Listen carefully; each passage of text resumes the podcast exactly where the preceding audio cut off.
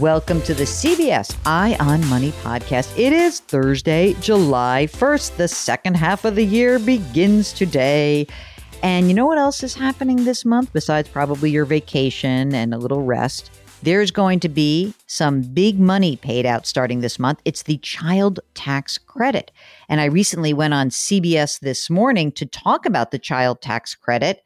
More on that after this. This spring, if you'd rather spend time enjoying your lawn instead of trying to keep it alive, there's good news. TruGreen is the easiest and most affordable way to get a beautiful lawn. All you have to do is water and mow, and they'll do the rest weed control, fertilization, aeration, and even some things you might not even think of. They'll do all of it, while you can do literally anything else. With TruGreen, you can have your lawn looking as good as a putting green. That's not hyperbole. TruGreen is the official lawn care treatment provider of the PGA Tour. TruGreen offers a satisfaction guarantee, and they have a verified best price promise, which guarantees you the lowest price with no compromise on quality. You do you. Let TruGreen do your lawn care. Visit trugreen.com to get the best lawn at the best price with the best people guaranteed. The American Rescue Plan passed by Congress in March increases the maximum child tax credit from $2,000 per child. It goes up to $3,600 for each child under 6 and 3,000 per child ages 6 to 17. The program begins paying families monthly starting July 15th. CBS News business analyst Jill Schlesinger is here to walk us through the key details. Good morning, Jill. Long time no see. Uh, Want to get straight to it. Besides the dollar amount, what's the biggest difference in terms of this year's child tax credit? This enhanced credit is divided into two payments in half, and families that are entitled to it will be starting to get six monthly checks. Okay, so it starts July 15th. You'll get half of that credit from July through December. And then the other half of the credit you will claim when you file taxes next year. So this is quite different because in the old tax credit, you just filed your tax return. So again, half and half starts up July 15th. And who exactly qualifies for this new child tax credit payment? Well, of course, it's called the child tax credit, so you've got to have a kid under the age of 17 by the end of this year. So by December 31st, you have to have had a child. Okay, but then there are income thresholds, and these are really important. If you are a single filer, you will get the credit if you have up to $75,000 of income. For head of households, 112.5. And for married filing jointly, 150,000. So those are the qualifications. I also want to make sure people understand if you didn't file taxes, there are some Americans who don't have to file taxes. There is a tool, a portal for the IRS at the irs.gov website and you can actually put your information in there and that will entitle you to the credit. Well, that, that sort of leads to my next question, Jill, which is what do families need to do to get this money? The vast majority of people, birthday boy. Oh, see how I slipped that in? Dear. Uh, the vast majority, the first, the vast majority of people don't have to do anything. th- now, this is really predicated on what has happened in the past. So, if your income is about the same as it was last year, if you have the same number of kids, your address, your bank account information, you really don't need to do anything. The IRS is proactively going to take action. However, if something has changed, you do want to go over to that IRS website, irs.gov. Again, it's the Child Tax Care Portal, and you want to change the information. So the reality is that if you have a sort of a similar situation, no action. If there is new information, update. We mentioned the higher end thresholds for qualifying. On the lower end, I was reading, even if you don't make enough to pay federal income tax, you still qualify. It's totally refundable. I wanted people to know that. Um, if the IRS says you qualify, but then your income went up over this past year, Jill, what do you do? This is really tricky because this is unlike anything we've seen in the past. So a lot of people made lower amounts of money last year during the pandemic. Maybe your old information that the IRS has would make you qualify, but this year you might have been making, you might be making more money. So you are being asked by the IRS to actually opt out. This is incredibly important eh, because you have to be proactive. So to opt out, you go to the irs.gov website and there is a form there and you just click through it. And the only reason you're opting out is because you think you make too much money this year to qualify for the credit. Now, I would advise that if you think you're sort of on the bubble, you're not sure whether you qualify or not, you can still opt out. And that way, next tax season, if you do qualify, you can get that full credit. But it's better not to get the money this year because if you get it and you don't qualify, you have to pay back that money to Uncle Sam next tax season. So, Mark, this child tax credit really is so confusing because, you know, half the money getting paid out in monthly installments this year, then the other half that has to actually get claimed on next year's tax return. You know what I decided? I get why this all happened. It's just that it happened before anyone realized that the economy was really getting back on track. So, what do you think people should do if they're getting this child tax credit, right? But they're really doing okay. So, what should they do with this extra moolah? Other than send it back?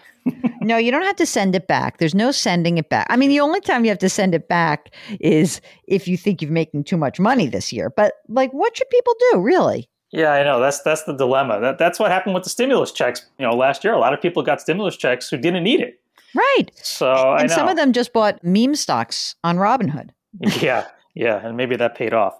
Uh, I mean, what do you do? I don't know. I mean, the smart thing to do would maybe just put it aside. Maybe put it aside for the child, for the child's education. That's probably what I would do. Mm-hmm. What What do you think? I'm thinking, you know, after the boring stuff, my big three, right? After you've paid down your consumer loans and maybe put a little aside for your own student loan repayment because that's starting to tick away shortly and putting money into your retirement account of course making sure you've got your your 6 to 12 month emergency reserve fund established I think that it is a great idea to use this money and to establish a 529 plan. And, you know, we've been getting some questions about funding for college. And, uh, you know, I, I'm going to put a plug in for a website that I have no ownership in. It's just, I think, probably the best one, like the best aggregator is savingforcollege.com.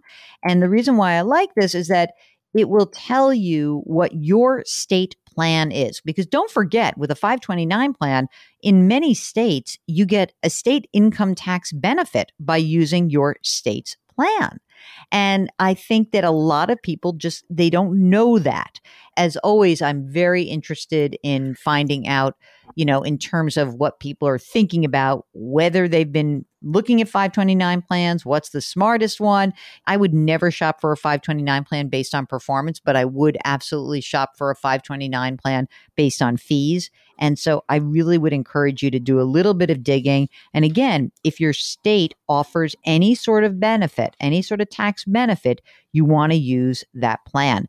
Um, so I like that idea. If you don't need the money, maybe open a 529 plan. How's that? I am all for that. I love the 529 plan. I love the New York 529 plan. I do get a state income tax deduction, so I am all over it. And it is all Vanguard. Very cheap. Very cheap. So that's what we want. We want cheap, cheap, cheap, cheap. This episode is brought in part to you by Audible, your go to destination for thrilling audio entertainment. Whether you're looking for a hair raising experience to enjoy while you're on the move or eager to dive into sinister and shocking tales, Audible has an exclusive collection of thrillers from best selling authors that will keep you on the edge of your seat. Like James Patterson's first audio only thriller, The Coldest Case. Experience stories like never before, where every chilling detail is brought to life by captivating sound design. Plus, as an Audible member, choose one title a month to make yours forever. And now, new members can try Audible free for 30 days. Just visit audible.com slash WonderyPod or text WonderyPod to 500, 500. That's audible.com slash WonderyPod or text WonderyPod to 500 500. Okay, before we finish up the episode today, let's do an email. You ready, Mark? I'm ready. Let's do it. This is from Al, who says, My wife and I have a household income of $120,000. We've got three children, and we plan to work for another 25 years, retiring in our late 60s. Okay, that's great. We currently have about $120,000 in our Roth IRAs, 350,000 in 401ks, and 70,000 in our checking and savings accounts. A lot of money, right? The Roths and the 401ks each have about 70% in a total stock market index fund, 30% in an intermediate bond fund. No other debt other than the house. Okay. Would you please share your view on including international stocks, international bonds, REITs, small cap value, or any other sector? And if so, what percentage should we allocate? Question one, Mark, you like international stocks, bonds, REITs, small cap value. What do, what do you want to put in his portfolio? He's basically pretty plain vanilla right now stock index, bond index. Yeah, I, I like the international. Maybe if he wants to do 10 or 15% there. Uh, he says small cap, but I would just point out that he has the total stock market index that has the small cap in it. So you don't want to go out and get a separate small cap fund. You'll just be replicating things there. The REITs, if he wants to, I don't, but that's up to him. If he wants to have a little bit, maybe 5%. International bond, same thing. If he wants to, 5, 10% on that side yep. as well. Yep, I, I agree. And, and, you know, you can sort of think of like REITs slash commodities. You know, they do act differently in different times. Um, and so, you know, if you, it sounds like you like indexes, if you like a REIT index or a commodity index, and I would say a limitation of five for each of those, that would be my view on that not any other sector really from my point of view but you know you're you the whole reason to add them is because they act differently at different times. Of course, that's annoying, right? Because on mm-hmm. some level, you're like, oh my God, the US market, it's doing everything, it's leading the way. We're the best, you know, this is the best sector, this is the best thing to be. But, you know, you really want to contemplate what happens under different environments and what happens when things shift. And, you know, there have been times where international outperforms, there have been times where commodities and REITs outperform. So a little bit in both. It gives you just a little peace of mind knowing you've got some exposure to those other asset classes. Are you ready for question two? Ready. Here we go. This is so perfect, apropos of what we just talked about their children, Albert's children, one, three, and six, they've got no money in 529s, zero.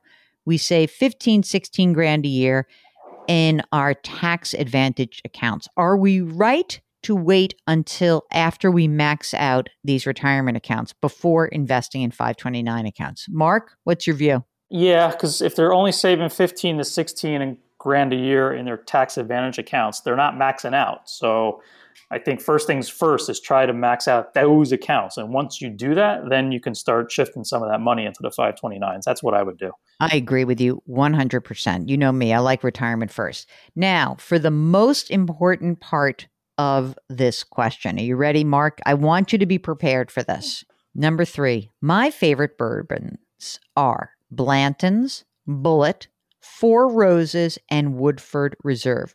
Which other bourbons do you and Mark suggest? Were you not? I think the first time I I saw you drink a bourbon, you drank Bulleit. Is that right?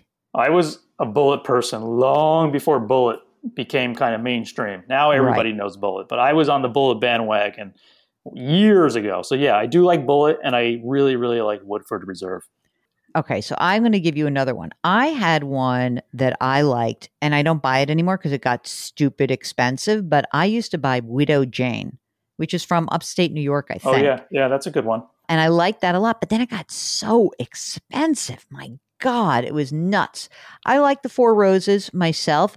I like Bulleit also, but the same thing. Bulleit has gotten so expensive, and I'm not sure exactly why. I've got one that I used to like. Someone gave me a bottle of this called Elijah Craig. That was good.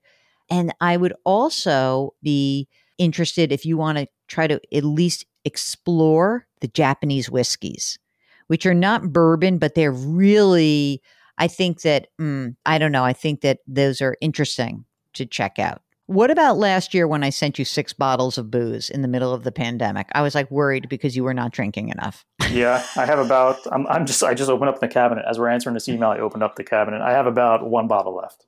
That's it. But yeah, that's, all, that's only. It's like a year ago. Yeah, well, it's gone. what do you want me to tell you? Does uh, your partner there? Uh, she do bourbon or and whiskey? No, no, no, no. She's a she's a uh, gin fan. She loves gin. Oh, yeah. Very important to know that. Gin and tonic is her drink. All right. Very good. You put a little splash of the um what is that you put in there? The the sweet. Yeah, I got a Saint Germain. I have that right yeah, here. the Saint Germain. All right. Now if you would like our um our, our input on these kinds of questions. We are very happy to weigh in. Albert finishes by saying, Thank you for all of your great podcast information. Thank you for taking the time to read and maybe even respond to this multi directional email questions. Sincerely, Albert, thank you so much for writing. If you would like to contact us with your boozy questions, your financial questions, we're happy to respond. Just send us an email. Ask Jill at jillonmoney.com. Ask Jill at jillonmoney.com. If you're on our website, jillonmoney.com, you can sign up for our free weekly newsletter. So here's the, some other ideas, a little housekeeping here. Number one, if you would like to make sure that you get every single episode, follow us on Apple or wherever you get your podcasts. We would also appreciate a rating and a review. And most importantly, we like to encourage you every show, every Tuesday and Thursday when we drop this show, we want to encourage you to do something nice for someone else today. Try to lift somebody else up because it's going to make that person feel better. It's going to make you feel better. Here at Eye on Money, we've got a little mantra for 2021 curiosity, compassion, community. We'll talk to you next week. Thanks for listening. If you like Money Watch, you can listen early and ad-free right now by joining Wondery Plus in the Wondery app or on Apple Podcasts. Prime members can listen ad-free on Amazon Music. Before you go, tell us about yourself by filling out a short survey at wondery.com/survey. Get one of the most successful broadcasts in television history on your schedule with the 60 Minutes Podcast. Hard hitting investigative reports, news, and culture maker interviews, and in depth profiles are waiting for you in every episode. Listen to 60 Minutes ad free on Wondery Plus. Are you ready for an all new season of Survivor? You better be because Survivor 46 is here and it's 90 minutes of twists and turns you don't want to miss. Better yet, after each episode, there's a brand new episode of On Fire, the only official Survivor podcast. Each week, we go behind the scenes of the episode's biggest moments, taking you into the how and the why things happened. And this season, we're very lucky to be joined by an expert, the winner of Survivor 45, Dee Valladares. What is up? I'm thrilled to be joining this team and to be giving you my take on how and the why players made the moves they did what it takes to outwit, outplay, and outlast, and to ask Jeff some questions because even after 26 days out there, there is still a lot for me to uncover. Bring it, Dee. Listen to On Fire, the official Survivor podcast, wherever you get your podcast.